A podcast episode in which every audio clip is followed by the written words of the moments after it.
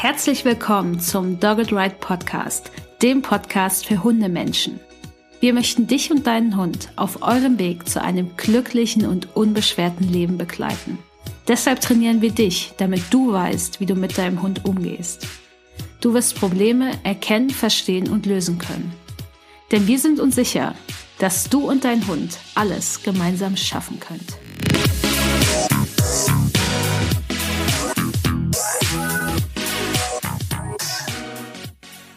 Heute ist wieder Vanessa Hentschel mit dabei. Vanessa ist Trainee bei Dog It Right. Sie macht gerade ihre Ausbildung zur Hundeverhaltensberaterin bei der ATN und sie berät Menschen, die Hunde aus dem Tierschutzverein Hunderettung Europa adoptiert haben.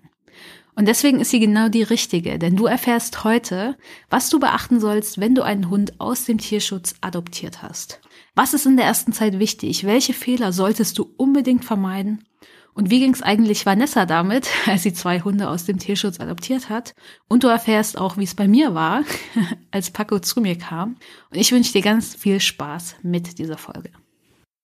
Hallo und herzlich willkommen, Vanessa. Schön, dass du wieder da bist. Wir wollen ja heute über das Thema sprechen, was Menschen beachten sollen, wenn sie einen Hund aus dem Tierheim oder Tierschutz adoptiert haben und welche Probleme vielleicht in der ersten Zeit auf sie zukommen und was sie beachten sollen.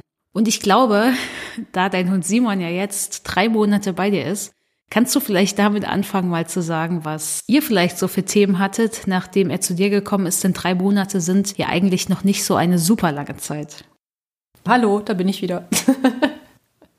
Genau, Simon ist jetzt 3 Monate da und wie gesagt, er war ja eine Direktadoption aus dem Ausland, meine allererste, und wir haben ihn ja ausgewählt, weil er bestimmte Charaktereigenschaften hatten. Ne? Ich hatte ja beim letzten Mal schon erzählt, der Hund sollte zu uns passen, das war uns ganz wichtig. Und bei ihm war es so, er wurde als sehr ruhig beschrieben, als sehr ausgeglichen, als sehr freundlich und vor allen Dingen als sehr entspannt. Es hieß, der ist immer entspannt, also den bringt nichts aus der Ruhe. Und da dachten wir uns, perfekt, der passt total super zu uns. Auch auf den Videos, die ich bekommen habe, hat das halt gestimmt. Also es ist wirklich ein total entspannter Hund zu sehen gewesen, der da eigentlich den lieben langen Tag rumgelegen hat im Shelter. Jetzt im Nachhinein sage ich mir auch so, ja, was soll er auch anders machen? Und als Simon dann zu uns kam, die ersten 3 Tage waren auch traumhaft. Also er hat nicht einmal in die Wohnung gemacht, er hat sofort angezeigt, wenn er raus musste. Er war traumhaft lieb zu Mara, auch wenn die ihn erstmal doof fand, aber sie ist halt auch einfach Mara. Und nach 3 Tagen ging das dann langsam los, dass er angefangen hat, Sachen anzufressen. Also erst war das hier und da nur mal so ein bisschen, hier mal am Kissen genagt, da mal an seiner Decke. Und ich habe ihm dann immer sein Kauholz dafür angeboten. Das hat er anfangs auch er hat sich sehr drüber gefreut, hat das genommen, hat drauf rumgeknabbert. Und dann wurde das aber schlagartig immer schlimmer. Also dann hat er wirklich die Sachen nicht nur angefressen, er hat sie aufgefressen. Er wollte halt wirklich ganze Tischdecken runterschlucken, er wollte Klamotten von uns runterschlucken. Ich konnte manchmal gar nicht so schnell schauen, wie der schon wieder was im Maul hatte. Und dann war es halt auch so, ich habe ihm immer wieder diese Alternative angeboten mit seinem Kauholz, aber er hat dann teilweise dieses Holz schon, also er ist mir wirklich aus dem Weg gegangen und hat sich das Erstbeste, was in der Nähe lag, geschnappt. Also er ist wirklich völlig wahllos durch die Wohnung gelaufen und egal, ob das Möbel waren oder ein Teppich oder manchmal auch Mara. Also Maras Schwanz hat er dann auch manchmal so ein bisschen unter seinen Zähnchen gehabt.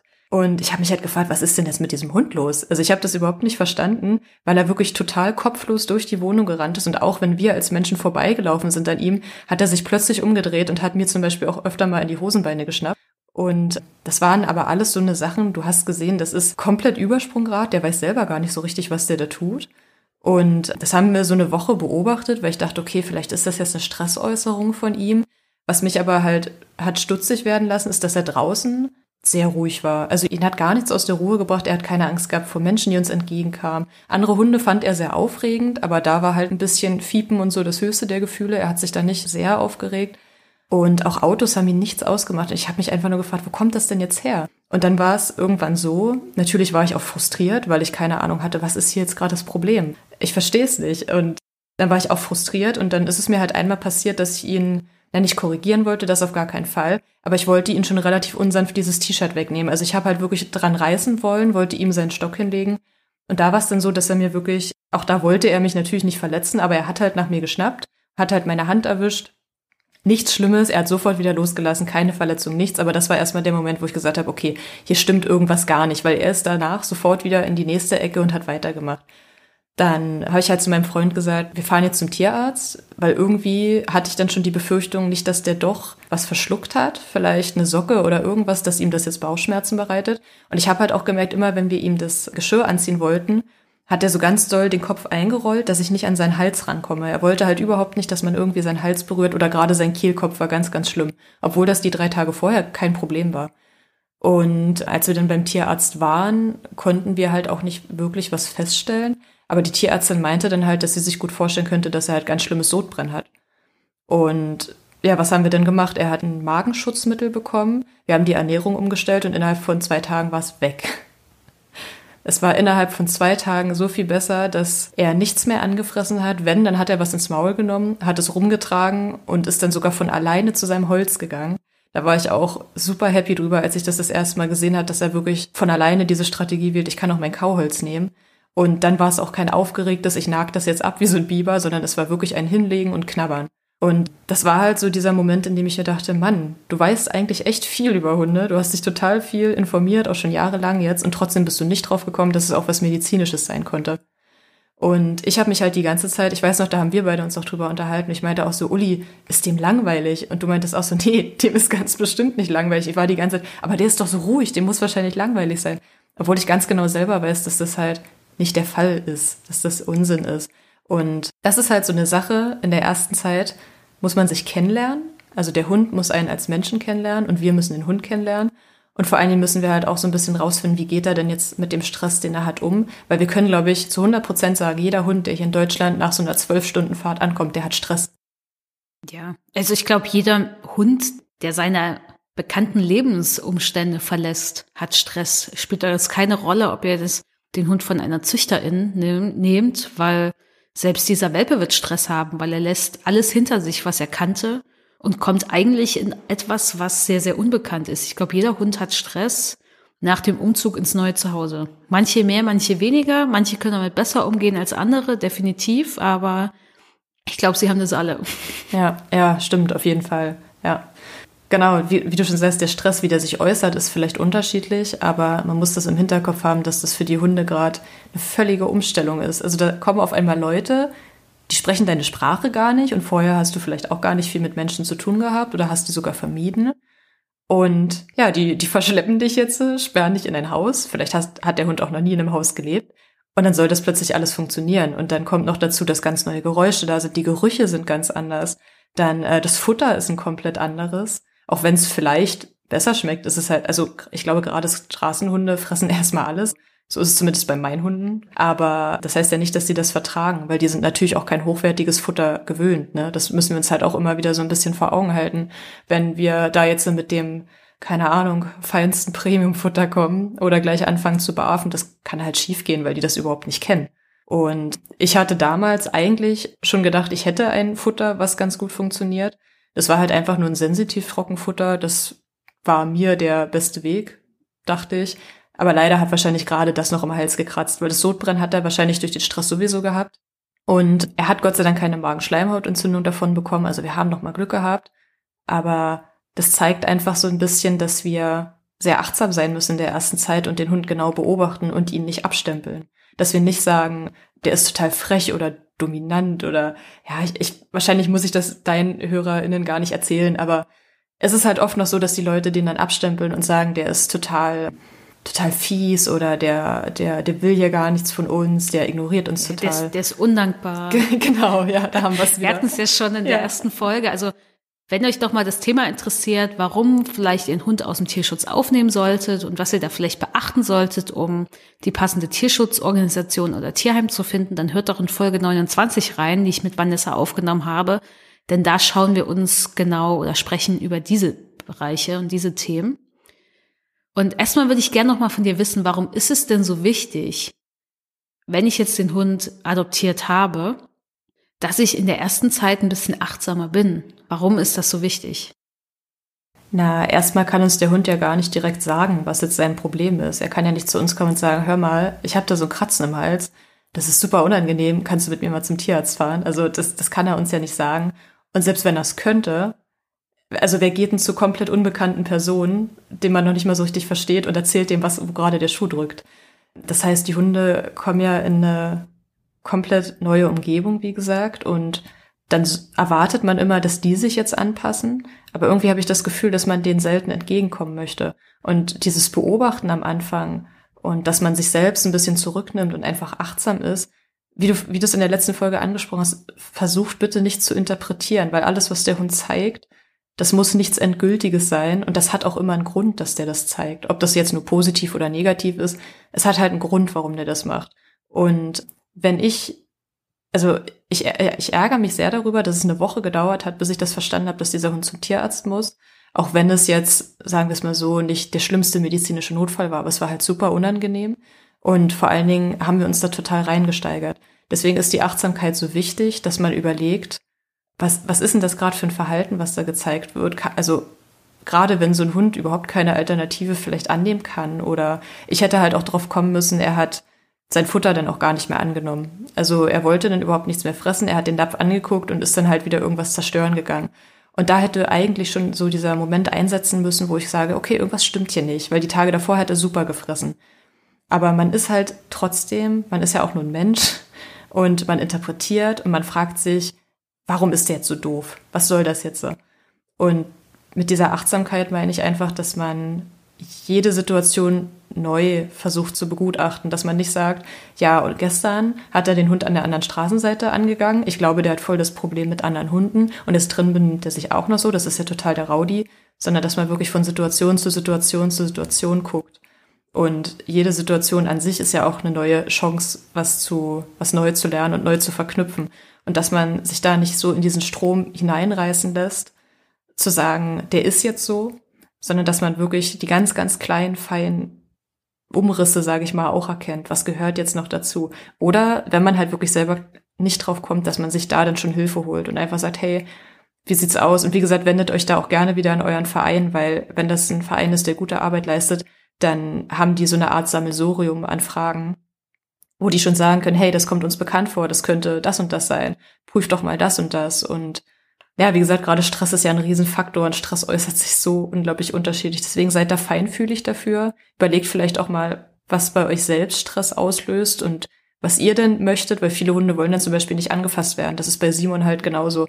Und wenn ich ihm dann zu nahe gekommen bin, hat er halt um sich geschnappt. Nie mit einer Verletzungsabsicht, aber trotzdem war ihm das einfach zu viel. Und ich wollte ihm aber immer irgendwas wegnehmen. Und natürlich steigern sich dann beide Parteien komplett rein.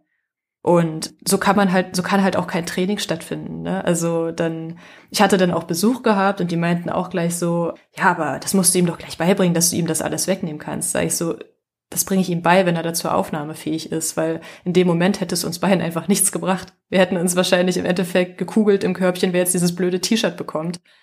Und musste man dann halt auch einfach anders rangehen oder man akzeptiert in dem Moment, okay, das T-Shirt muss jetzt aber weg, das ist gefährlich, was du da machst. Dass man dann sagt, ja, er wird es jetzt nicht gut finden. Genau, und dann natürlich zu sagen, okay, ich räume die T-Shirts noch besser weg. Richtig, genau. Dass es gar nicht nochmal zu der Situation kommt. Das ist natürlich auch immer eine Option, aber manchmal weiß man das auch gar nicht. Und man geht halt dann davon aus, ne, du hast ja auch noch eine Hündin und Mara macht das nicht. Warum sollte das dann dieser Hund machen? Und dann liegt dann doch was rum. Und das sind halt immer die Dinge, ne? Also egal, wie dieser Hund vielleicht beschrieben wurde oder wie ihn erwartet, es kann doch ganz anders sein. Ja, es wird wahrscheinlich ganz anders sein. Zumindest die erste Zeit. Weil ich sag mal so, jetzt nach den 3 Monaten ist er ja wirklich so, wie er beschrieben wurde und noch viel besser. Also natürlich haben die das Potenzial schon richtig erkannt, aber man darf das halt nicht als gegeben nehmen. Und wenn ich mir jetzt so vorstelle, dass ich vielleicht nicht drauf gekommen wäre, hey, da ist irgendwas Medizinisches, was den drückt, ich weiß halt nicht, wie sich das entwickelt hätte, wenn wir immer, also ich meine, das wäre in unserem Haushalt jetzt nicht passiert, aber nehmen wir jetzt mal an, jemand kommt einfach nicht da drauf und wird dann vielleicht immer grober und lässt sich dann auch noch einreden, ja, der Hund, der braucht das, der ist total herrisch. Das ist halt ein ganz schlimmes Szenario, was ich da im Kopf habe. Und deswegen bin ich sehr froh, dass wir das sehr schnell dann doch rausgefunden haben. Und ja, dass wir jetzt darüber einfach auch reden können, sage ich mal. Genau. Was sind denn so die Top 3 der größten Probleme, die entstehen können, wenn Menschen jetzt einen Hund ganz neu aufnehmen, vor allem aus dem Tierschutz, wo es einfach dann zu Problemen kommen kann dadurch? Auf jeden Fall Mitleid und Liebe. Das heißt nicht, dass ihr euren Hund nicht lieben sollt. Das heißt einfach, dass ihr ihn nicht mit Liebe überschütten sollt. Oder vielleicht müssen wir auch Liebe erstmal definieren. Für mich heißt Liebe halt, dass ich die Bedürfnisse von dem Hund erkenne und die dann auch achte. Für mich heißt Liebe, dass ich den Hund auch in Ruhe lasse, wenn ich merke, der kann gerade gar nicht auf mich eingehen. Und für mich heißt Liebe auch wirklich bedingungslos zu sagen, ich bin jetzt für dich da. Für dich als Hund, egal was du jetzt machst. Ich kann das doof finden, das ist mein gutes Recht, aber das ändert nichts daran, dass du jetzt bei mir bist und dass ich dir jetzt zeige, wie hier bei uns das alles funktioniert. Das ist eine Art von Liebe, die ist toll für den Hund, aber eine Art von Liebe, die halt nicht hilft, ist halt dieses, der Hund muss ständig angegrapscht werden, weil der hat ja nie Streicheleinheiten bekommen, das muss jetzt alles nachgeholt werden. Der Hund muss 5-mal täglich mit irgendwelchen Leckerlis vollgestopft werden, egal ob der das will oder nicht. Der Hund muss gleich alle Familienmitglieder und sämtliche Angeheiratete kennenlernen, weil die sollen den ja alle lieb haben und alle sollen den toll finden. Einfach so dieses Überschütten mit Emotionen und Liebe und wie gesagt, gerade so Mitleid, das ist eine Sache, die halt keinem Hund hilft. Der ist jetzt in Sicherheit. Das könnt ihr euch halt die ganze Zeit sagen, der ist jetzt bei euch zu Hause in Sicherheit. Ihr braucht jetzt kein Mitleid mehr mit ihm haben. Weil oft ist es halt so, man sagt sich dann, ach Mensch, und der hat es ja so schlecht. Und der Hund hört halt nicht, was ihr sagt, aber der spürt halt nur diese Haltung, die ihr habt. Und wenn man halt immer so in dieser Mitleidsspirale drinne ist und da nicht rauskommt und sagen kann, Mensch, der Hund ist jetzt gerettet, jetzt geht's bergauf, dann hilft das dem Hund auch nicht. Also deswegen lasst euch da nicht zu sehr auf ihr könnt ja diese Emotion fühlen, das ist ja auch voll normal, aber guckt vielleicht, ist das jetzt gerade angebracht und hilft es dem Hund? Na, ich glaube, es gibt einfach einen ganz großen Unterschied zwischen Mitgefühl, Empathie und auf der anderen Seite Mitleid, weil ich glaube, bei Mitgefühl und Empathie geht es ja darum, dass Lebewesen mir gegenüber, wie geht es ihm und dass ich darauf eingehen kann, dass ich das nachvollziehen kann, dass ich die Bedürfnisse wahrnehme und achte. Und ich glaube, bei Mitleid geht es sehr viel mehr darum, um unsere eigenen Bedürfnisse und dass wir dieses Mitleid nicht schlecht aushalten können und dann etwas tun müssen, um es irgendwie abzustellen. Und da machen wir meistens ja nur etwas, was mir dann als Person gut tut, aber vielleicht nicht unbedingt, was dem Hund gut tut. Weil ich gar nicht die Perspektive des Hundes vielleicht überhaupt in Betracht ziehe und seine emotionale Lage und was er gerade braucht. Und ich glaube, Mitgefühl und Empathie sind super wichtig für jedes Lebewesen auf dieser Welt. Aber ich glaube, Mitleid verschleiert halt auf den Blick für das, was vielleicht gerade auch langfristig wirklich gut wäre in solchen Situationen und was wirklich die Bedürfnisse sind. Und ich glaube, das größte Problem ist halt auch immer, dass wir Menschen haben halt das Bedürfnis, wir haben den Hund aufgenommen, weil wir den so toll finden und wollen ihm das beste Zuhause der Welt liefern und denken, er muss gestreichelt werden, er muss gefüttert werden, ich muss mit ihm spielen. Ich muss ihm die besten Gassi-Plätze auf dieser Welt zeigen. Wir müssen draußen richtig coole Sachen machen. Er muss auch alles kennenlernen, damit er mit allem klarkommt, weil da draußen ist ja alles schön. Und irgendwie vergessen wir aber, dass das vielleicht alles viel zu viel sein kann. Vor allen Dingen für die ersten Monate. Weil das alles so komplett neu und so anders ist. Und dann kommen natürlich wir als Hundetrainerin ins Spiel, dass die Leute natürlich dann kommen, weil sich dadurch natürlich auch problematisches Verhalten entwickelt und Stress ist etwas, was sehr stark am problematischen Verhalten oft beteiligt ist, als Rahmenbedingung oder auch manchmal als Auslöser und einfach als etwas, was da im Hintergrund so da ist, ein hohes Stresslevel, der Hund hat keine Strategien, um den Stress abzustellen, es ist für ihn unangenehm, dann entstehen natürlich auch echt viele Probleme im Alltag und das sehr, sehr schnell. Richtig, genau. Ja, dann zweiter Fehler, ich würde es vielleicht nicht Fehler nennen, ich würde halt einfach sagen, eine Konfliktquelle oder irgendwie so, ist halt auch, wenn man dass die Körpersprache von Hunden nicht, also vor allen Dingen auch von seinem Hund. Allein wenn ich mir meine beiden Hunde angucke, klar, die Grundnormen, sage ich mal, sind gleich bei den beiden. Aber erstmal haben beide eine ganz andere Erregungsschwelle. Und zum Beispiel zeigt sich eine freudige Erregung bei Mara anders als bei Simon und auch eine vielleicht jagdlich motivierte zeigt sich auch nochmal ganz anders. Zum Beispiel, ich musste so lachen, als ich gesehen habe, dass bei Aski zum Beispiel auch der Rutenansatz unten hängt, wenn er was sieht. Ja, auch beim Jagdverhalten. Er hat bestimmt keine Angst vor Wild, aber die Rute ist unten, Rutenansatz unten, die hängt auch komplett unten, die bedeckt komplett die Analregion. Und das sieht man bei ihm, wenn er konzentriert ist sowieso. Also auch wenn er was kaut, wenn er so Tricks übt. Das ist auch schon die Rutenhaltung in seiner ganz normalen Lage, die hängt halt erstmal runter. Aber wenn der jetzt jagdlich motiviert ist, dann ist die sehr gerade und schön nach unten. Und dann, manche Leute denken tatsächlich, der hat dann Angst, aber das hat er definitiv nicht. Ja, genau. Und bei Simon ist es halt ganz genauso. Bei Mara ist halt, wenn die was sieht, dann geht das kleine Ringelschwänzchen hoch, dann sieht die aus wie ein Skorpion. Und bei Simon ist halt wirklich, die Rute hängt halt runter. Und da musste ich so lachen, weil ich mir dachte, ey krass, das hatte ich halt erst gesehen, dass du das bei Aski halt beschrieben hattest. Und dann steht Simon auch da und hängt die Rute. Und ich dachte mir so, der hat doch das Webinar gar nicht gesehen. Was macht er denn jetzt da? Dass man sich das einfach bewusst macht, dass jeder Hund, genauso wie wir Menschen, auch einen anderen Ausdruck haben kann. Und dass halt, wie gesagt, Körpersprache immer im Großen und Ganzen zu betrachten ist und nicht einfach so, oh, die Rute hängt unten, ach, jetzt ist er aber ängstlich. Dadurch können halt einfach viele Probleme auch entstehen, wenn man zum Beispiel irgendwelche Beschwichtigungssignale oder so nicht erkennt, wenn der Hund zum Beispiel nicht gestreichelt werden möchte. Das ist bei Erwachsenen auf jeden Fall ein Problem. Ich habe aber da auch immer so ein bisschen Bedenken, gerade was Kinder angeht. Und natürlich will jeder diesen Hund anfassen und die sind ja auch super niedlich. Und gerade wenn man so einen kleinen, schwarzen, lustigen Hund wie Mara hat, die ist halt sausüß, aber die will überhaupt nicht angefasst werden von Fremden.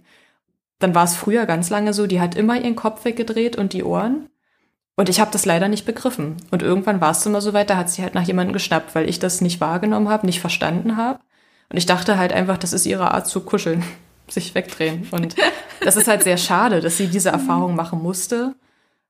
Heute sehe ich, dass sie hat eine ganz, ganz feine Körpersprache. Die dreht ihren Kopf 1 Millimeter zur Seite und ich kann sofort sagen, okay, jetzt lass sie in Ruhe. Weil sie ist da wirklich sehr, sehr fein und sie ist trotzdem der Meinung, das ist jetzt deutlich genug. Ist es ja an sich auch, nur für manche Menschen nicht, weil sie auch die Information gar nicht haben oder die Erfahrung nicht haben oder auch darauf gar nicht achten. Und da ist ja schon mal nochmal die Achtsamkeit, die du erwähnt hast, so super wichtig. Denn Hunde zeigen nicht immer alles so deutlich, dass sie uns anknurren, wenn sie was nicht wollen. Also das sollen sie ja auch an sich gar nicht. Das wollen wir ja auch an sich gar nicht. Aber dann müssen wir natürlich auch diese feinen Signale erkennen. Und ich finde immer, es ist so wichtig bei Hunden, eigentlich bei jedem Hund, egal wo er herkommt, was er für Erfahrungen gemacht hat, lasst den Hund doch zu euch kommen. Die Wahrscheinlichkeit, dass er das macht, weil er das gerade möchte, weil er dazu bereit ist, in seinem Tempo, das ist eine viel bessere Voraussetzung, als wenn ihr zu dem Hund geht und ihm etwas anbietet. Lasst den Hund kommen. Er wird schon wissen, wann er dazu bereit ist, wann er das möchte. Und ich hatte da einmal, schon Ewigkeiten her, noch in Leipzig, da hatten mich Menschen gebeten, dass ich mit ins Tierheim komme, um mir den Hund anzusehen, den sie aufnehmen wollen für ihre Familie. Ich sollte halt schauen, ob der wirklich zu ihnen passt. Und das war natürlich super und ich habe das natürlich auch gemacht. Und dieser Hund hatte überhaupt kein Interesse an diesen Menschen. Der hat sie eher gemieden, weil da waren die Kinder dabei, die wollten den immer anfassen, haben in der Leine, wollten auch mit dem Hund so rumlaufen an der Leine. Und dieser Hund war die ganze Zeit dann nur bei mir. Der hat sich neben mich gesetzt, hinter mich gesetzt, sich an mein Bein gedrückt, wollte meine Aufmerksamkeit, weil ich habe nichts gemacht. Ich kannte den Hund ja nicht, ich habe den zum ersten Mal gesehen. Aber dem Hund war es angenehmer, bei mir zu sein, weil ich die Person war, die einfach diesen Hund in Ruhe gelassen hat. Ich habe nett mit dem geredet, ich habe den auch mal angeguckt. Ich habe ja gemerkt, das war okay für den. Aber ansonsten, ich habe den nicht angefasst, ich habe nicht an der Leine rumgezuppelt, ich habe nicht versucht, Kekse in den reinzuschieben. Und alles, was die Menschen gemacht haben, war ja super nett. Die haben nichts Schlimmes gemacht, die haben Kekse angeboten. Was war diesem Hund einfach zu viel? Und dann hat der Hund natürlich auch schnell mal angefangen, mal in so ein Hosenbein von dem Kind mal was festzuhalten, weil er so aufgeregt war, weil er eher gestresst war, weil er auch gar nicht verstanden hat, was die natürlich wollten. Und dann haben die natürlich gedacht, ich wäre die krasseste Hundeflüsterin überhaupt, weil dieser junge Hund, es war ja fast Welpe, Junghund, der war irgendwo so dazwischen in der Entwicklung, die ganze Zeit bei mir da so rumhängen und so ruhig war und die ganze Zeit meine Aufmerksamkeit so ein bisschen wollte und sie gesucht hat, meine Nähe gesucht hat. Aber ich habe ihnen auch noch gesagt, so, also ich glaube erstens, dieser Hund passt nicht gut zu euch. Ihr braucht einen erwachsenen Hund, der gut mit jüngeren Kindern umgehen kann. Die haben sich dann noch nicht für den Hund entschieden. Die waren dann auch noch mal Gassi mit ihnen. Der Hund hat auch schnell ein anderes Zuhause gefunden. Der war noch sehr jung und auch relativ süß. Das geht ja meistens schneller. Und die haben dann irgendwann eine ältere Hündin aufgenommen und die war halt perfekt für diese Familie. Weil die war entspannt, die hat zu Hause viel rumgelegen, die fand super, wenn die Kinder kamen und sie gestreichelt haben. Es hat einfach perfekt gepasst. Das wäre wahrscheinlich mit diesem jungen Hund, das war auch so ein Schäferhund-Typ, sage ich mal, eher in die Hose gegangen. Das hätten sie sich keinen Gefallen mitgetan in dieser Konstellation.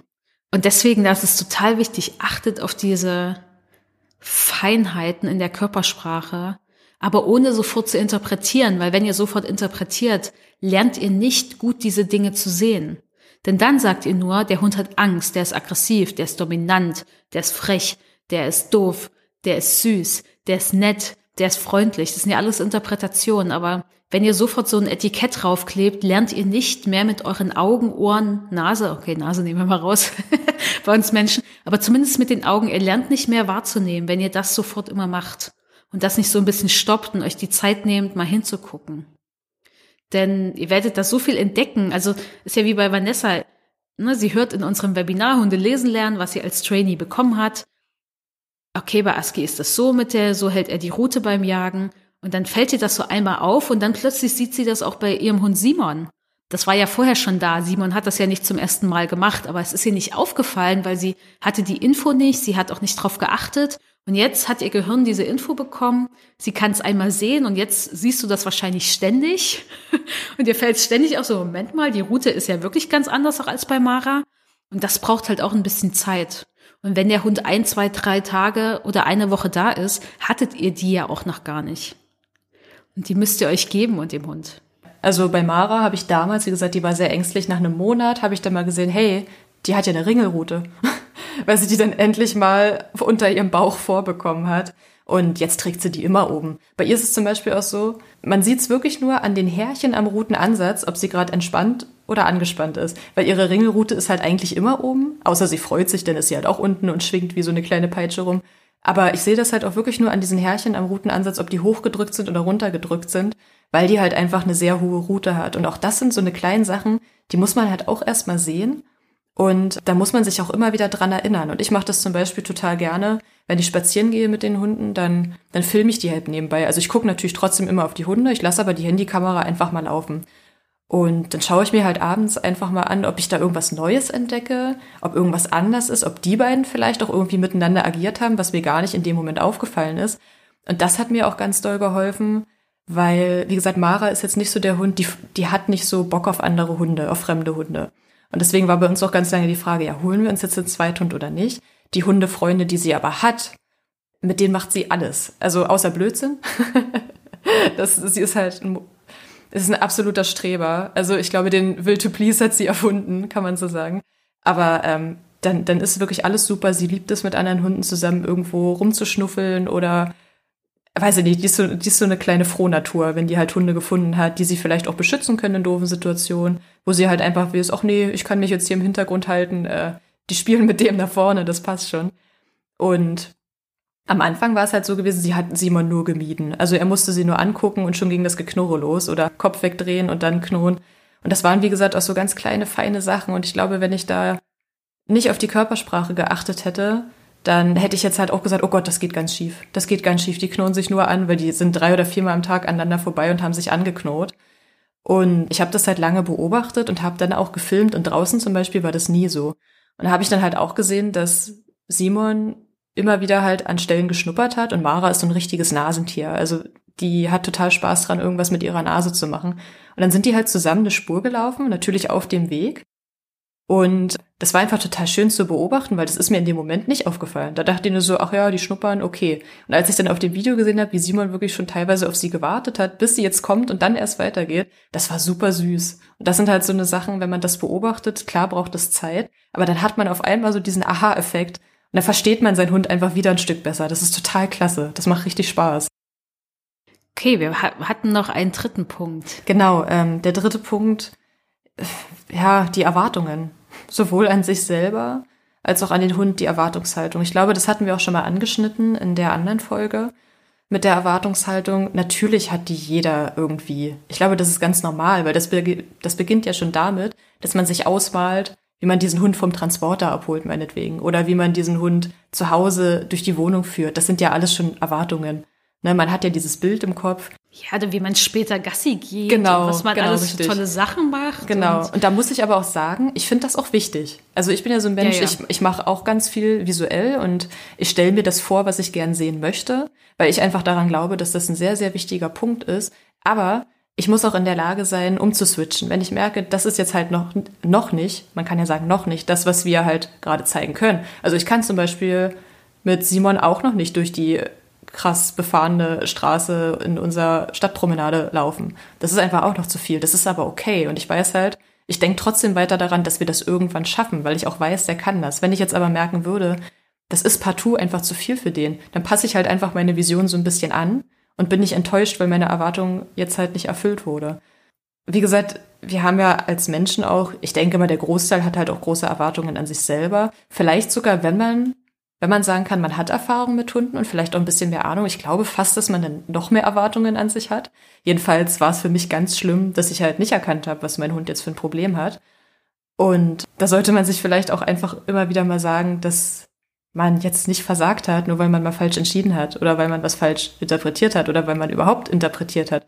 Das ist ja alles menschlich und okay und so funktioniert ja halt auch unser Gehirn. Also ja, Mitgefühl gegenüber dir selbst ist dann natürlich auch nicht so schlecht. Ja, definitiv. Nicht nur gegenüber dem Hund. Genau.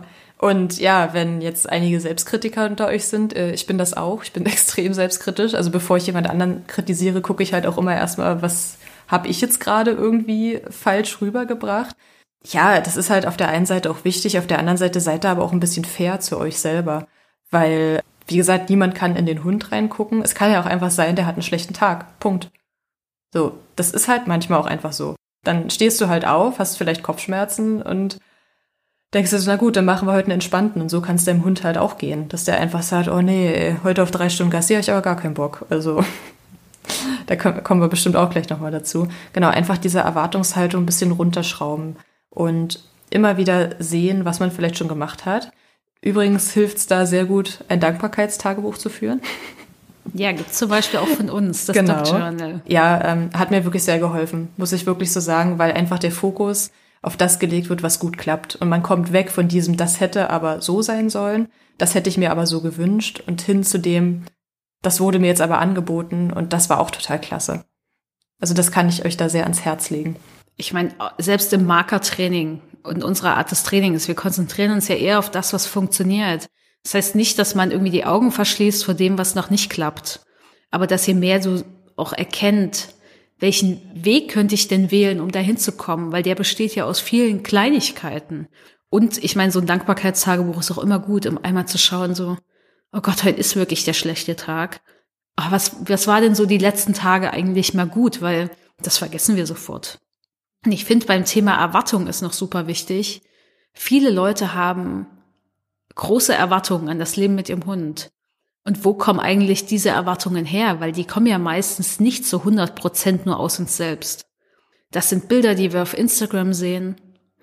Das sind Sachen, die uns Menschen erzählen, wie das Leben mit Hund sein soll. Vor allen Dingen mit Hunden aus dem Tierschutz, die super dankbar sind und euch abgöttisch lieben, weil ihr habt sie ja gerettet.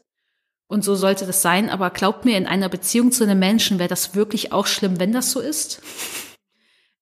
So sollte es auch nicht sein. Es sind ja am Ende toxische Beziehungen und das wird auch kein Hund tun.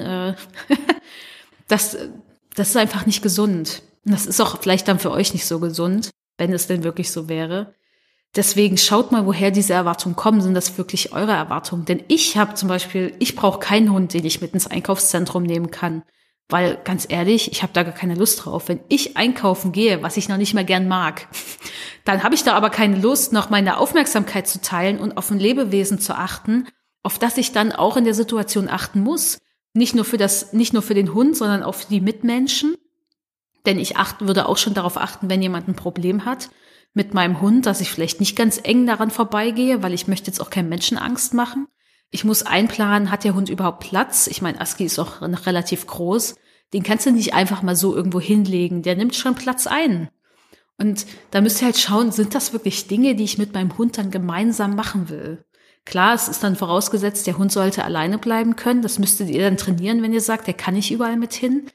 Aber die wenigsten Hunde wollen auch wirklich überall mit hin. Die sind dann vielleicht dabei, aber zu 100% wird es nicht unbedingt das sein, was sie machen wollen, weil vielleicht wollen sie eher im Wald rumlaufen, an einer langen Leine oder ohne Leine und schnüffeln und jetzt nicht unbedingt im Straßencafé hocken, während Straßenbahnen, Autos und Fahrräder an ihnen vorbeidüsen, total laut unterm Tisch einfach nur warten. Das ist halt die Frage, ist das wirklich auch das Ding für diesen Hund? Und ist es das, was ihr wirklich mit dem Hund wollt? Und alles, was ihr euch da vorstellt, was ihr wollt, ist natürlich okay. Aber dann sucht halt wirklich nach einem Hund, zu dem das auch eher passt. Weil es ist nicht für jeden Hund geeignet. egal ob woher er jetzt kommt und was er für ein Leben vorher hatte. Das war sehr gut zusammengefasst. Sehr gut. Auf jeden Fall. Sehr gut. Was sollten denn jetzt Menschen, die jetzt einen Hund adoptieren, in der ersten Zeit beachten? Was sind so wichtige Sachen? Weil ich weiß ja, du betreust Adoptanten, wenn sie Probleme haben in der ersten Zeit für die Hunderettung Europa. Was sind denn da für Themen, die du wirklich ganz oft mit Menschen auch besprichst, wo du sagst, okay, achtet jetzt darauf, setzt das die ersten Wochen um oder wie lange sollten sie das umsetzen, worauf sollten sie da achten?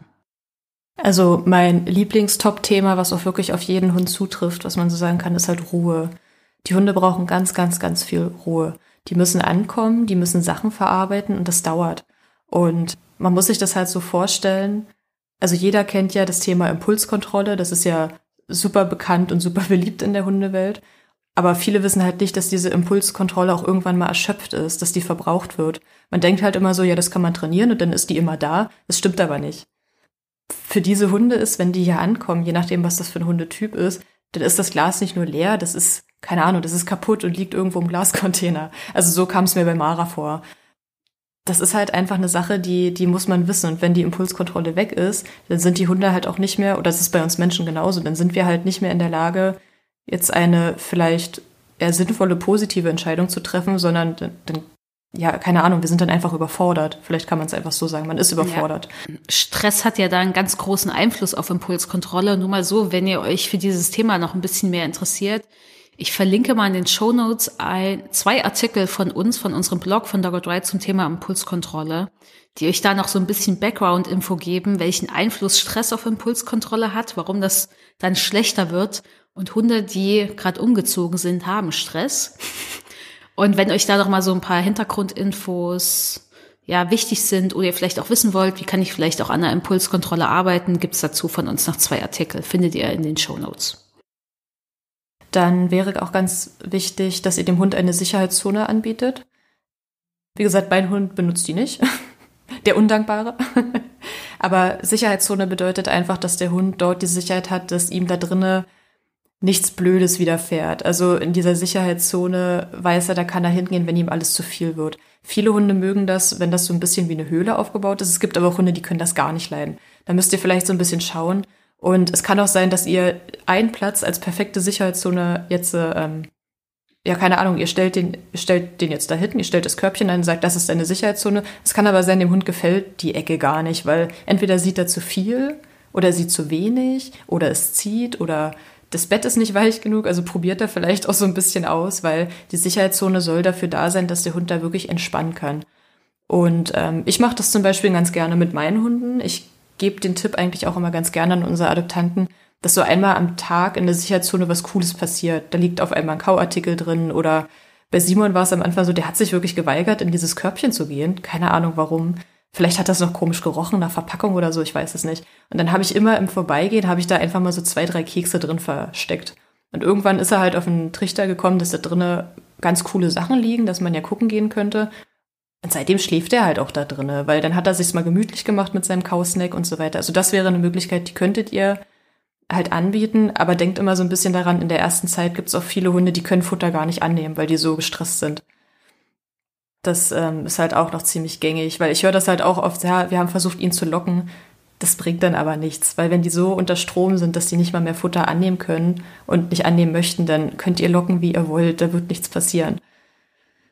Genau, und ach ja, und passend dazu würde ich auf jeden Fall jeden ans Herz legen, sich mit der konditionierten Entspannung zu beschäftigen, weil das war bei uns eine Sache, die extrem geholfen hat. Ich benutze das halt jetzt mit Mara schon 2 Jahre, glaube ich, weil sie auch nicht so gerne alleine bleibt. Mittlerweile geht's dadurch, Gott sei Dank.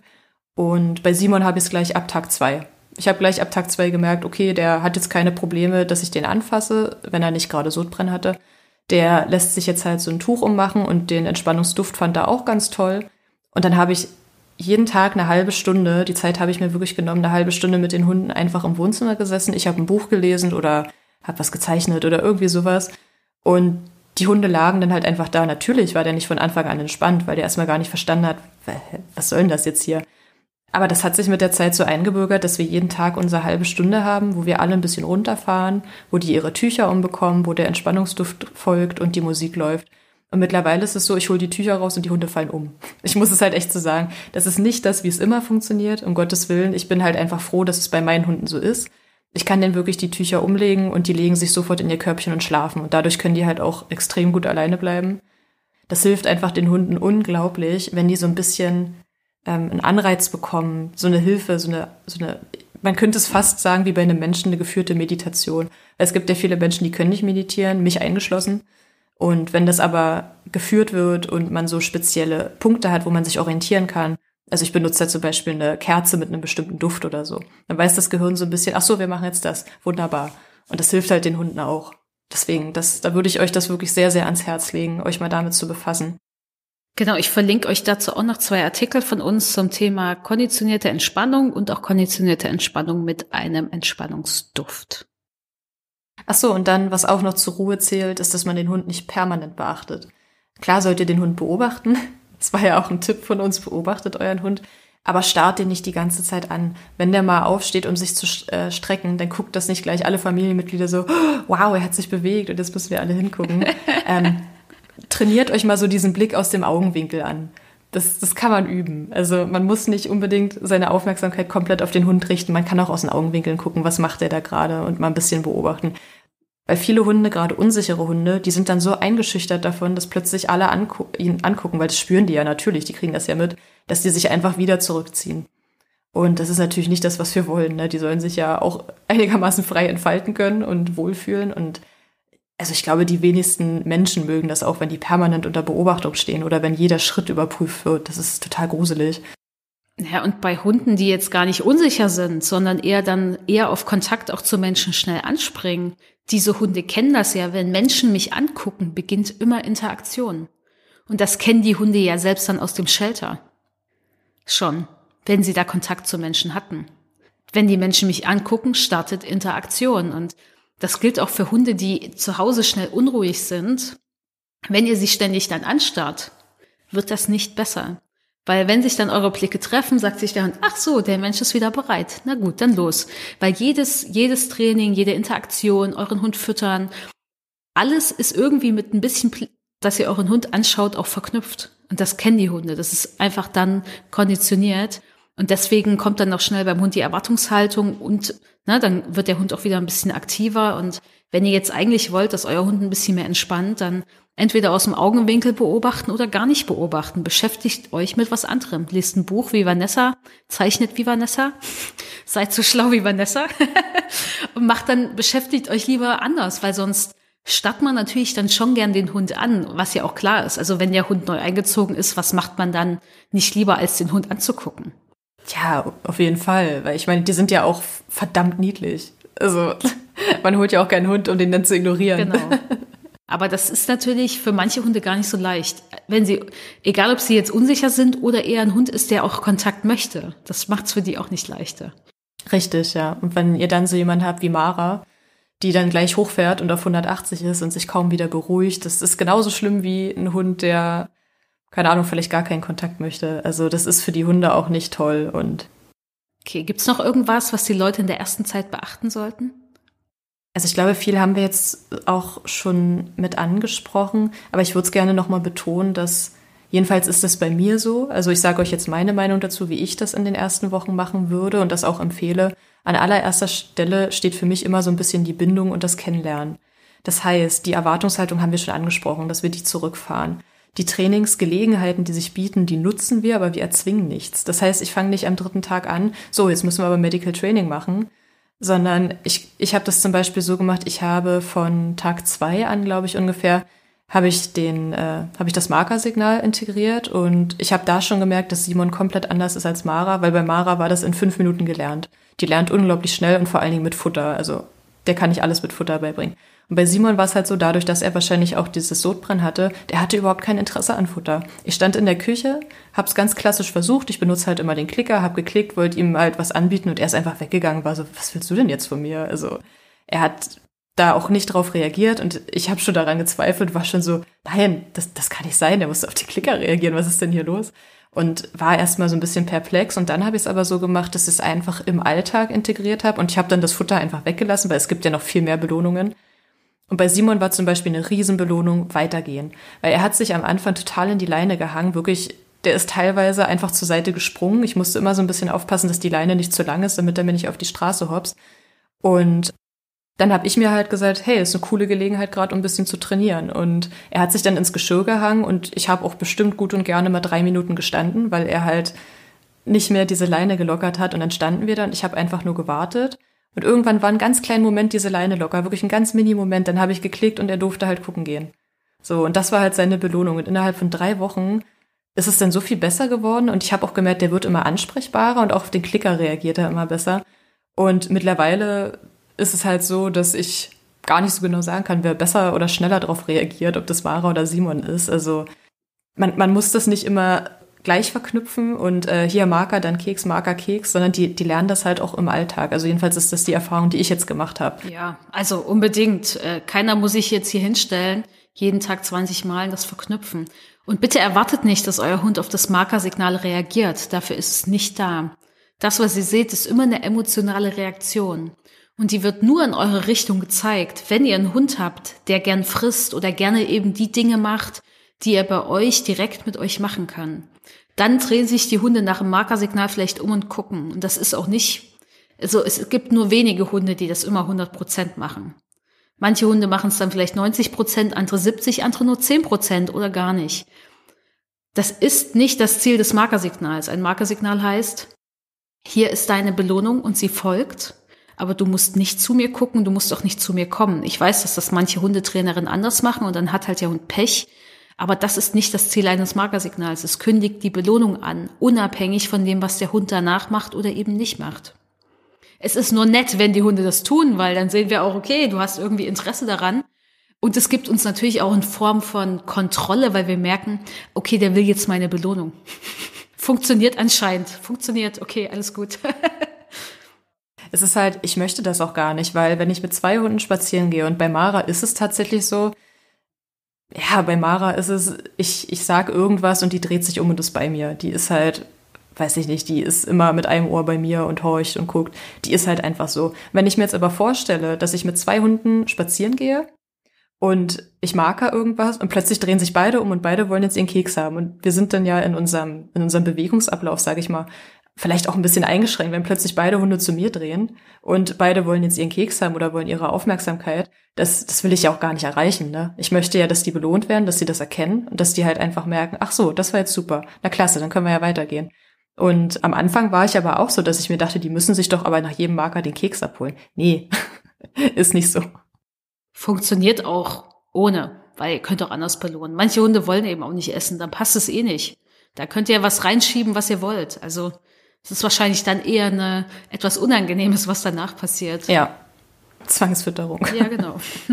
Das war halt auch, wenn Simon einen Hund gesehen hat auf der anderen Straßenseite, dann hat er halt total gefiebt und wollte da halt gerne hin. Und gerade wenn die dann ihn angebellt haben, dann war er halt auch total unsicher, weil er das nicht verstanden hat. Und da hätte ich sonst wie mit Keksen wedeln können. Das wäre gar nicht angemessen gewesen in dem Moment. Das heißt, wir haben halt gewartet, bis die weg sind. Ich habe kurz gewartet, bis er sich einigermaßen einkriegt und dann durfte er halt nachschnuppern. Und mittlerweile interessieren ihn andere Hunde auch schon gar nicht mehr. Das ist total krass, wie schnell das ging. Willst du noch irgendwas ergänzen für die erste Zeit? Also wie gesagt, die Bedürfnisse hatten wir angesprochen, die Körpersprache kennenlernen hatten wir angesprochen. Eine gewisse Erwartungssicherheit wäre vielleicht für die Hunde auch ganz schön. Wobei ich da sagen muss, es gab jetzt auch schon so 2, 3 Fälle von Hunden, wo man gemerkt hat, denen hat die Routine jetzt nicht so gut getan im Nachhinein. Einfach nur aus dem Grund, dass die dann komplett weggebrochen sind, wenn das nicht mehr so war. Das ist jetzt 2, 3 Mal passiert. Das hat man, also haben die Adoptanten dann anders wieder hinbekommen, haben dann andere Strategien gewählt. Nichtsdestotrotz würde ich aber empfehlen, eine gewisse Routine in der ersten Zeit zu behalten. Dass es halt um ähnliche Zeiten rausgeht, einfach schon, weil die Hunde das erstmal trainieren müssen, dass die ihre Blase einhalten müssen. Und dann bei den Routinen auch, stimmt, das würde ich ganz gerne noch den Tipp geben, diese sogenannten Eine-Strecke-Spaziergänge oder One-Way-Spaziergänge. Das ist eine Sache, die ich immer allen sehr ans Herz lege, weil da ist es egal, ob der Hund ängstlich oder aufgeregt ist. Man geht einfach eine bestimmte Strecke hin, der Hund löst sich dann wahrscheinlich auf dem Weg und dann geht man die exakt selbe Strecke wieder zurück. Und auf dem Rückweg muss der Hund halt einfach nicht mehr viel Neues jetzt aufnehmen. Auf dem Hinweg sind sie dann meistens noch sehr aufgeregt und gucken, was jetzt wieder Neues ist und schnuppern überall und horchen. Und wenn man zurückgeht, dann kennen die das eigentlich schon, weil in dem Weg, ich weiß nicht, gibt es da eine Strecke, die man empfehlen könnte? Je nach Hund, also ich glaube, bei Simon waren es 500 Meter oder so am Anfang. Es ist schwierig, da jetzt pauschal was zu sagen.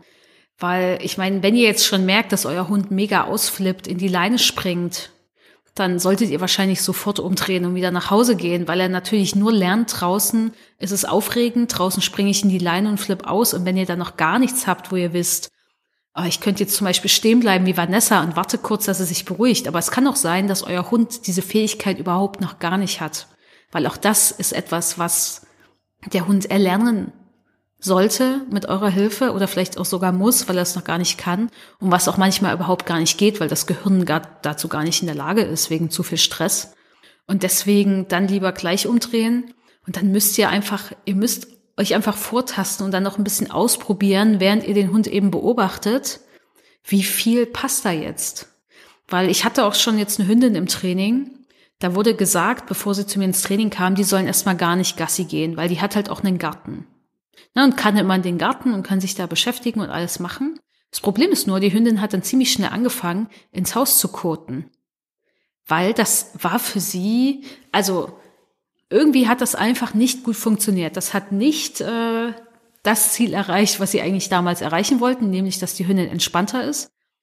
Und sie hat wahrscheinlich sich auch nicht gut im Garten lösen können und hat es dann lieber im Haus gemacht. Das war einfach eine Kombination, die war für die Hunde nicht gut. Aber lange Gassi-Strecken, mal so eine Runde hier und mal eine Runde da, waren jetzt auch für die Hunde nicht gut. Also wir haben es dann auch gemacht. Sie sind halt erstmal eine kurze Strecke auf und ab gelaufen. Und dann haben wir einfach immer geschaut, nach Gefühl auch von den Menschen, weil die können es natürlich besser beurteilen als ich dann. Wann machen wir mal ein bisschen mehr, wann wieder weniger? Und beobachten dann mal, wie ist der Hund an dem Tag noch drauf, wie ist er am nächsten Tag drauf, welche Strecken passen gut. Und wir wissen jetzt, im Wald ist es besser, dann kann sie nicht so weit gucken, weil die ganzen Sichtreize machen sie einfach schwerer. Und da gehen sie auch immer so eine gewisse Strecke ein paar Mal ab. Also sie gehen nicht nur einmal hin und zurück, sondern sie gehen hin, zurück, hin, zurück, hin, zurück. Und dann machen sie manchmal länger, manchmal nicht. Sie gucken auch, wo will sie vielleicht mal lang gehen. Und wenn sie halt noch sehr gut drauf ist und entspannt ist, dann gehen sie auch einfach ein Stück weiter. Und wenn sie aber merken, sie wird dann wieder sehr aufgeregt, dann gehen sie lieber wieder die Strecke zurück. Und das passt sehr gut und die Strecke wird natürlich eh jedes Mal weiter.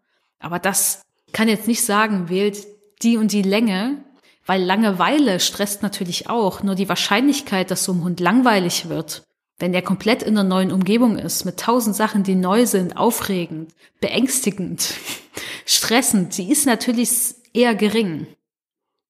Und deswegen, die meisten Leute meiner Meinung nach machen zu lange Strecken oder zu aufregende Umgebung oder eben zu neue Strecken oder immer wieder andere Strecken. Man will ja seinem Hund was bieten, aber das ist noch nicht der Zeitpunkt, um damit anzufangen. Weil wenn der Hund schon durch ist, wenn man nur die Haustür verlässt, also es wäre ja erstmal der Punkt, dass der Hund freiwillig sagt, ich verlasse mit dir die Wohnung oder das Haus. Wenn das nicht der Fall ist Gassi gehen eigentlich auch noch nicht dran, außer eben lösen lassen. Und darauf achten die meisten, also ich habe darauf auch nicht geachtet bei Paco. Der wollte das nämlich auch nicht am Anfang. Und ich bin, Augen zu und durch, denkt man sich so, er wird sich schon dran gewöhnen. Das Ding ist, wenn Hunde sich an etwas gewöhnen können, dann merkt ihr das so schnell. Weil Aski zum Beispiel kann sich gut an neue Dinge gewöhnen. Beim ersten Mal ist er so ein bisschen aufgeregt, kriegt ein bisschen Hilfe. Beim zweiten Mal ist er tiefenentspannt. So, ich kenne aber wenig Hunde, die das so drauf haben. Paco konnte das gar nicht, egal wie gut ich ihm geholfen habe. Der konnte sich schlecht an Dinge gewöhnen. Und wenn Hunde schon ängstlich sind, funktioniert Gewöhnung auch nicht mehr. Also wenn es beängstigend ist, dann ist es mit der Gewöhnung einfach schon vorbei. Dann könnt ihr das so oft machen, wie ihr wollt. Da geht es dann eher darum, dem Hund andere Strategien beizubringen in dem Moment, gegen zu konditionieren und so weiter. Und das alles am Anfang gleich zu machen, ist sehr, sehr viel verlangt von euch und von eurem Hund. Das wird nicht funktionieren. Egal wie gut, ob ihr die beste Trainerin der Welt seid, weil es ist halt dann zu viel auf einmal. Okay, jetzt nehme ich dich wieder zurück. Alles gut. Genau, also zusammenfassend kann man einfach sagen, ihr könnt eurem Hund auch das Training miteinander leichter machen, wenn ihr ihm einfach eine ruhige, entspanntere Umgebung schafft. Weil klar lernen Hunde auch unter Stress, aber wenn wir Pech haben, halt nicht das Richtige. Deswegen guckt, dass ihr die Hunde einfach so ruhig und entspannt wie möglich ankommen lasst, dass ihr euch auch die Zeit gebt, die ihr braucht, um jetzt zu realisieren, okay, ihr habt jetzt auf einmal noch einen Hund oder ihr habt den ersten Hund oder weiß der Fuchs. Und eine Sache, die mir aber noch ganz, ganz, ganz wichtig ist, weil das immer wieder passiert, ist die Sache Sicherheit. Zwar werden die meisten von den Vereinen immer schon aufgeklärt, aber ich möchte es trotzdem nochmal sagen. Wenn die Hunde ankommen, dann haben die hoffentlich ein Sicherheitsgeschirr um. Wenn nicht, kauft euch bitte eins. Die sind ein bisschen teurer, aber es muss halt echt sein, weil ein Hund schlüpft so schnell aus dem Geschirr raus, so schnell könnt ihr nicht reagieren. Das geht so schnell, wie die sich da rauswinden und dann sind die weg. Und auch wenn der Hund vielleicht einen entspannten Eindruck macht, aber bitte, wenn ihr den Hund nicht kennt und nicht in der ersten Zeit, legt ihn nicht ans Halsband. Ich sehe das ganz oft, dass die Hunde dann nach einem Monat schon an einem Halsband geführt werden. Am besten noch eins, was viel zu groß ist.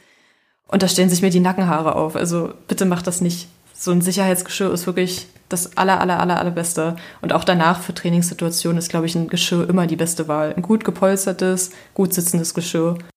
Genau, ich glaube, viele nutzen auch ein Halsband, weil die Hunde ziemlich schnell keinen Bock mehr haben auf das Geschirr anziehen. Weil die Menschen einfach raufpacken, ohne zu schauen, ist der Hund jetzt bereit? Ist das jetzt okay, frontal auf ihn zuzukommen? Könnte ich das nicht irgendwie besser lösen? Oder wenn der Hund Futter nimmt, einfach am Anfang erstmal den Kopf da so durchziehen, dass der Hund aktiv seinen Kopf selber durchbewegt. Also wenn die Hunde Futter nehmen, würde ich das auch am Anfang immer so machen. Weil warum nicht? Es schützt halt vor Problemen, denn das geht so schnell, dass der Hund vor euch wegrennt, wenn ihr nur das Geschirr in die Hand nehmt. Und dann wird das Training komplizierter, langwieriger. Ja, dann müsst ihr dafür eine Hundetrainerin am Ende bezahlen, für dieses Thema, was ihr eigentlich gut hättet vorbeugen können. Denn selbst ein Aski, der wirklich alles, was wir machen, findet der echt ziemlich okay. Der macht auch ziemlich viel Mist mit, also ihn anfassen und man kann ihn durch den Raum schieben, wenn er auf dem Boden liegt. Der ist alles für ihn cool. Aber selbst er fand es nicht so cool am Anfang, wenn wir mit dem Geschirr kamen und das auf seinen Kopf zugekommen ist. Er hat dann einfach immer seinen Kopf ein bisschen weggedreht, nur einen ganz kleinen Tick. Man konnte das trotzdem anziehen, aber er fand es nicht mega. Deswegen bin ich dann dazu übergegangen. Erstmal heißt es bei uns anziehen, dann wissen die, was passiert. Dann habe ich Aski immer einen Keks hingehalten. Ich habe erst anziehen gesagt, Geschirr hingehalten, Keks hin und habe seinen Kopf damit durchgezogen. Weil ich wusste, es ist jetzt nicht zu krass für ihn, um ihn jetzt zu locken, das geht auch. Und das ist für ihn eine witzige Übung. Er liebt es, wenn ich das Geschirr hinhalte und wenn ich dann auch noch gleich den Keks in der Hand habe. Das findet er mega. Und ich habe zum Beispiel auch was für Ausziehen, weil Paco fand es immer besser, wenn er alleine seinen Kopf rausziehen konnte mit seinen langen Haaren. Weil er konnte einfach selber bestimmen, wie, in welchem Winkel, in welcher Geschwindigkeit. Und solche einfachen Sachen könnt ihr einbauen, weil dafür muss euer Hund nichts können. Ihr sagt erstmal nur, was Sache ist und dann wird der Hund selber schon sagen, ja, so könnte ich vielleicht aktiv mitarbeiten, weil ich weiß ja jetzt, was passiert. Und das kostet nichts und der Hund, außer dass er hören können sollte, also wenn er taub ist, bringt es natürlich nichts zu sagen, anziehen, dann bräuchtet ihr was anderes, aber wenn der Hund hören kann, ist das einfach schnell eingebaut. Es kostet nur euch Energie, an diese Sachen überhaupt zu denken und sie umzusetzen. Und vor allen Dingen Prioritäten da auch zu setzen und zu sagen, das ist jetzt wichtiger, als erstmal die perfekteste Leinenführigkeit draußen in der Fußgängerzone. Weil ohne Geschirr an und Leine dran oder Halsband, ich meine, Hunde finden sie auch manchmal schon mit Halsband doof. Ich meine, Aski besitzt nicht mal ein Halsband. Der besitzt tatsächlich nur Geschirre. Ohne das kommt ihr ja eh nicht raus mit eurem Hund. Und ein Halsband zu nehmen oder vielleicht noch so eine Retrieverleine, wo man nur so über den Kopf stülpt, das ist für mich kein Ersatz für ein Brustgeschirr, nur weil der Hund das nicht anziehen mag. Wenn der Hund jetzt keine Probleme hat irgendwo auf der Welt, dann ist das vielleicht okay, aber ein Hund, der nirgendwo Probleme hat, der hat doch ehrlich gesagt wahrscheinlich kein Problem mit Geschirr anziehen. Ich habe diesen Hund noch nie gesehen, der nur ein Problem hat mit Geschirr anziehen, ansonsten ist alles cool. Und wer sich jetzt auf die Füße getreten fühlt, es tut mir leid. Oder auch eben nicht, aber es ist doch sehr, sehr unwahrscheinlich, dass nur das ein Thema ist. Da kommen wir nämlich auch gleich zum nächsten Punkt, den ich auch oft sehe, leider immer noch. Ich finde es super, wenn die Hunde an die Schleppleine kommen, aber macht die nicht ans Halsband. Also bitte, ja, ich finde, im Moment ist das gerade auch wieder, nimmst du das auch so wahr, dass das wieder vermehrt passiert? Ganz oft. Ich fand, in den letzten Jahren fand ich das gar nicht so krass. Entweder fokussiere ich mich da gerade zu sehr drauf und sehe das dann. Aber ich finde, es ist im letzten Jahr viel, viel stärker wieder. Schleppleine am Hals oder auch so eine längere Leine, muss ja gar nicht die 10 Meter Schlepp sein. Aber ich finde, ab 3 Metern ist das schon echt grenzwertig. Also 3 Meter reichen, um Schwung zu holen und sich ganz doll die Halswirbelsäule zu verletzen. Ich finde das gerade echt erschreckend, weil ich es so oft sehe. Aber ich weiß halt nicht, ob es einfach nur meine Wahrnehmung ist, weil... Das, ja... Also nee, mir ist das auch aufgefallen. Ich habe das jetzt öfter mal, ich weiß gar nicht, ob ich das bei Instagram oder so gesehen habe, 2-3 Mal war das jetzt wirklich in der letzten Woche. Deswegen habe ich mir das nämlich auch aufgeschrieben, weil ich mir dachte, das Thema ist jetzt schon geklärt, aber ja, scheinbar nicht. Also bitte, das kann ganz, ganz schief gehen. Es gibt immer mehr Hunde mit Geschirren, aber ich finde, die Schleppleinen werden oft ans Halsband gemacht, obwohl der Hund auch ein Geschirr trägt. Ich meine, es ist ja okay, wenn man jetzt die Schleppleine kurz nimmt und jetzt im Straßenverkehr dann an der kurzen Leine mit dem Hund läuft und der läuft gut am Halsband, ne? Ich kann das schon differenzieren, aber das, was ich sehe, sind Schleppleinen auf volle Länge und der Hund hängt am Halsband. Also, ich meine, ihr würdet euch niemals an eurem Hals im Auto angurten. Dafür nehmt ihr euren Torso und deswegen ist es auch wichtig, dass ein Brustgeschirr über den Torso des Hundes auch sitzt. Nicht auf den Schultern, nicht mit einem Sattel irgendwie da drauf, auf den Schultern irgendwo, sondern wirklich, dass es wirklich... dass die Kraft so verteilt wird, dass der Hundekörper das gut abhalten kann. Ich meine, in die Leine springen ist nicht mal am Brustgeschirr mega toll. Aber am Halsband, ich habe das nämlich gemacht mit meiner Pflegehündin damals, als ich noch überhaupt keinen Schimmer hatte. Mir hat ja auch niemand irgendwas gesagt. Und die war eine Fox-Terrier-Hündin, also die war nicht besonders schwer und auch nicht groß, war eher klein gebaut für ihre Rasse. Und dann hatte ich so die Leine ein bisschen länger und dann ist die an der bisschen längeren Leine auf einer Wiese einmal da reingerannt. Und dann ist sie zur Seite geflogen und hat gestoppt. Und ich dachte nur so, ach du Scheiße, du musst sofort zum Tierarzt. Ich war so schockiert, weil ich habe das gar nicht bedacht, dass das sein kann. Ich meine, das ist 12 Jahre oder so her. Und ich war so, oh Gott, du musst sofort los. Und dann ging es dir aber gut und ich so, oh Gott sei Dank. Weil ich dachte wirklich, die ist tot oder so. Also ich meine, die hat sich sofort danach weiter bewegt. Aber ich dachte so, das sah für mich so schlimm aus, was da passiert ist. Und ich war so schockiert. Dann ging es dir gut und dann dachte ich, okay, also erstens, du musst die Leine jetzt erstmal kürzer nehmen, das darf nicht wieder passieren. Und dann musst du sofort losgehen und dir so ein Brustgeschirr kaufen. Und ich meine, vor 12 Jahren ein Brustgeschirr zu kaufen in so einer Zoohandlung war der absolute Horror. Da gab es jetzt nicht viel Auswahl. Und ich wusste auch nicht, welche Größe brauche ich jetzt. Ich habe dann eins gefunden, das hat auch gepasst, Gott sei Dank. Aber es hat mich so schockiert, wie sie da so am Halsband plötzlich der ganze Körper sich in die andere Richtung so gedreht hat, als sie reingerannt ist. Und Leute, selbst wenn das nicht so krass passiert, das ist nicht gesund. Also ihr könnt dann viel Geld beim Tierarzt lassen oder Osteopathie oder Physiotherapie, wenn ihr wollt, aber das lohnt sich wirklich nicht. Richtig, ja. Nicht machen, bitte nicht. Und bitte auch nicht, oh je, jetzt hetze ich bestimmt ganz viele auf mich, bitte auch keine Flexileine. Oh, ich mag Flexileinen, aber vielleicht nicht in der ersten Zeit, ja. Genau, ich weiß, es gibt ganz viele, die mögen Flexileinen. Ich verstehe das auch. Ich finde die Dinger furchtbar. Allein schon dieses Geräusch, das hört sich an, als ob mein Hund auf einer Seilbahn ranrutscht. Das macht mich wahnsinnig. Ich verstehe aber den Sinn von der Flexileine auf jeden Fall, aber bitte in der ersten Zeit nicht, weil erstens könnt ihr die nicht immer richtig gut festhalten. Das heißt, wenn man dann kurz mal träumt und der Hund springt los, dann habt ihr erstens das Problem, dass ihr die Leine vielleicht fallen lasst und zweitens poltert dann dieses laute Ding hinter dem Hund her und ich glaube, selbst der coolste Hund würde da ein bisschen die Fassung verlieren. Nee, das ist super gruselig, ja. Ja, und der hält dann auch nicht mehr an. Also vor allen Dingen nicht, wenn der euch nicht kennt. Der wird nicht nach 2 Wochen, wenn ihr sagt Stopp, wird der nicht stehen bleiben. Nee, der kommt auch nicht, wenn ihr ruft wahrscheinlich. Richtig. Dann ist natürlich ein Riesenpotenzial, dass die sich verletzen, dass die vor ein Auto rennen, dass die sich einfach so hetzen, dass die, weiß ich nicht, dass die total erschöpft sind und die stressen sich einfach. Also macht das in der ersten Zeit nicht. Später, wenn ihr den Hund kennt, packt da dran, was ihr wollt. Ist mir egal.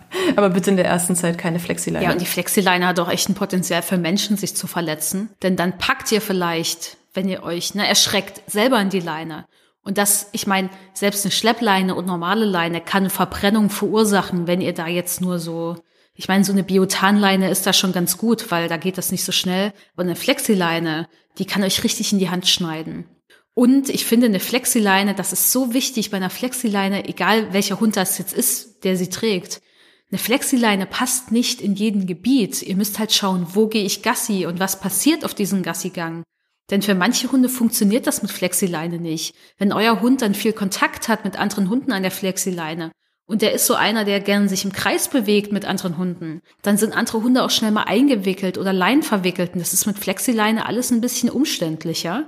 Und deswegen, eine Flexileine braucht einen Menschen und einen Hund, die sich schon eigentlich ganz gut kennen und einen Mensch, der auch gut einschätzen kann, passt jetzt hier wirklich eine Flexileine?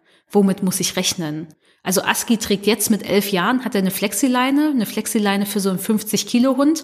Ich meine, da trägt man echt ein Ding mit sich rum, muss ich sagen.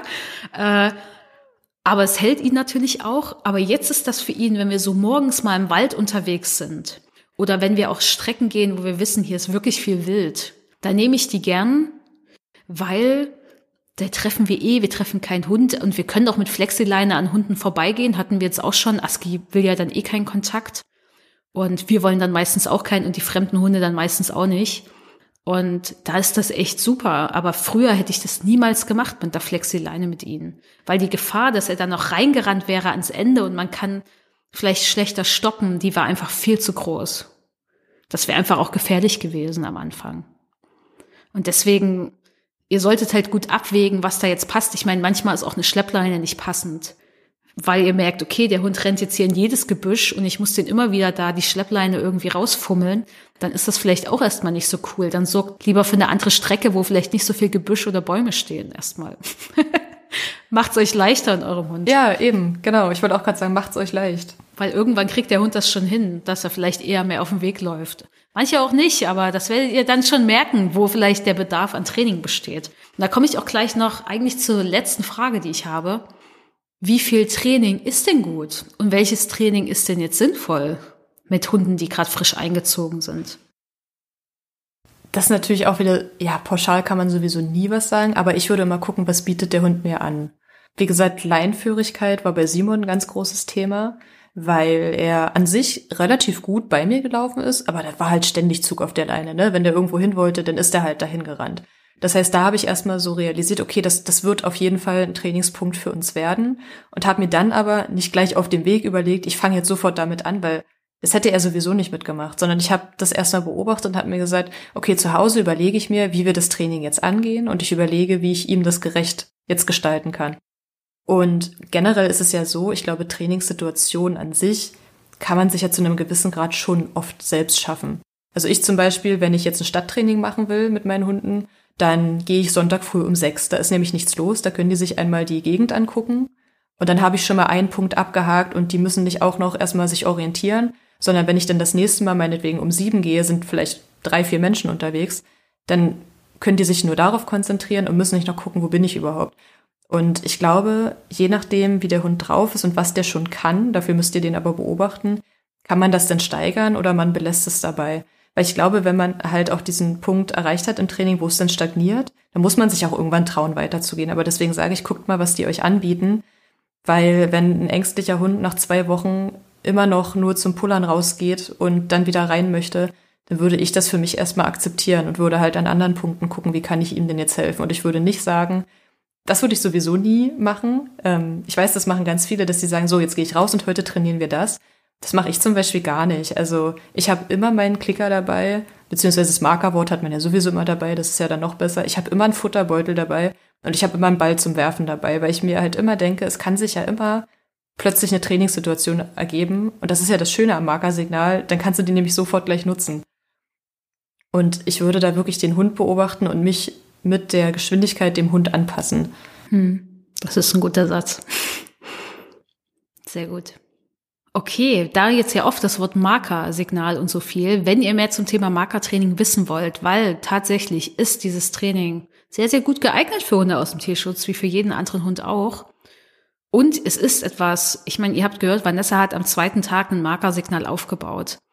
Es ist etwas, was ihr sehr, sehr früh anwenden könnt, weil ihr damit halt wunderbar Verhalten einfangen könnt, was der Hund zeigt, wo ihr sagt, oh, davon will ich mehr sehen.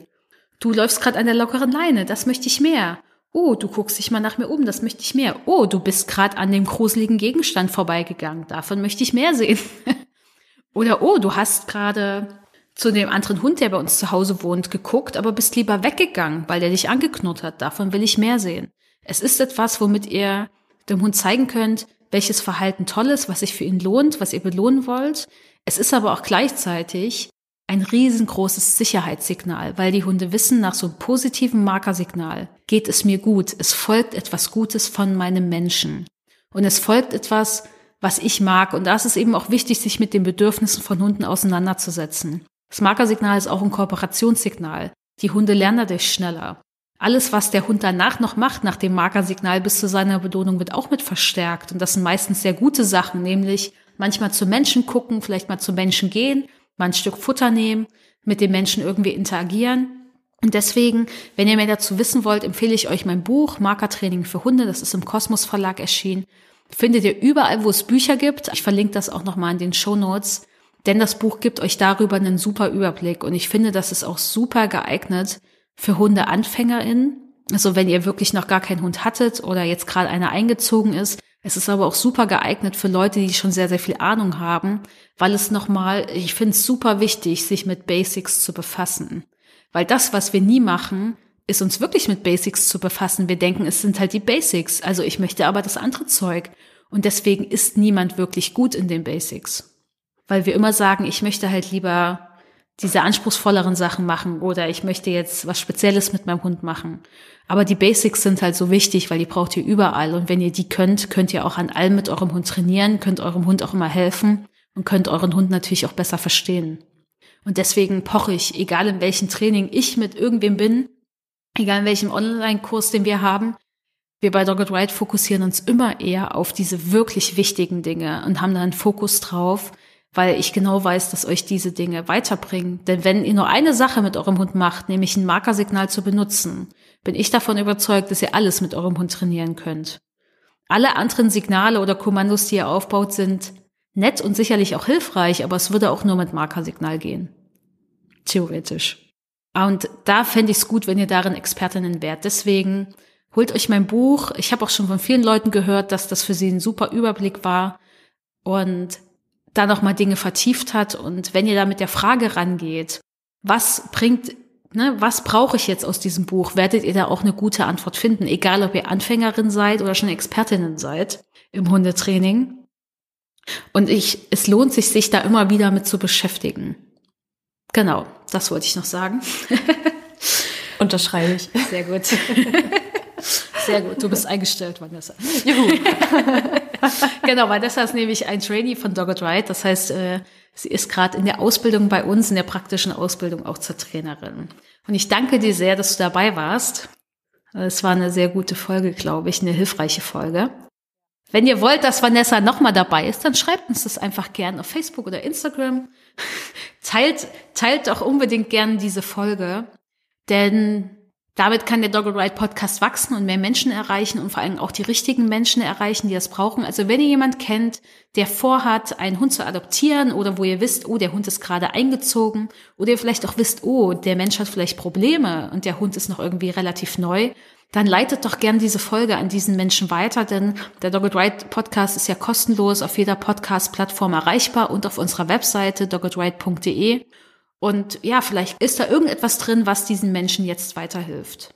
Und wenn ihr es noch nicht getan habt, dann abonniert doch gerne den Dog It Right Podcast, denn so werdet ihr nichts mehr verpassen. Ihr findet alles, was ich erwähnt habe, alle Links oder auch den Link zum Buch in den Shownotes, auf unserer Homepage und natürlich auch in den Podcast-Apps. Und ich hoffe, dass ihr beim nächsten Mal wieder dabei seid. So, Vanessa, vielen Dank. Willst du noch irgendwas zum Abschluss sagen? Nee, ich habe mich leer geredet. Okay. Ich mich jetzt auch langsam. Okay, dann habt eine wundervolle Zeit. Wir hören uns bald wieder. Bis dann. Tschüss. Tschüss. Das war der Dog It Right Podcast. Der Podcast für Hundemenschen. Wir möchten dich und deinen Hund auf eurem Weg zu einem glücklichen und unbeschwerten Leben begleiten. Deshalb trainieren wir dich, damit du weißt, wie du mit deinem Hund umgehst. Du wirst Probleme erkennen, verstehen und lösen können. Denn wir sind uns sicher, dass du und dein Hund alles gemeinsam schaffen könnt.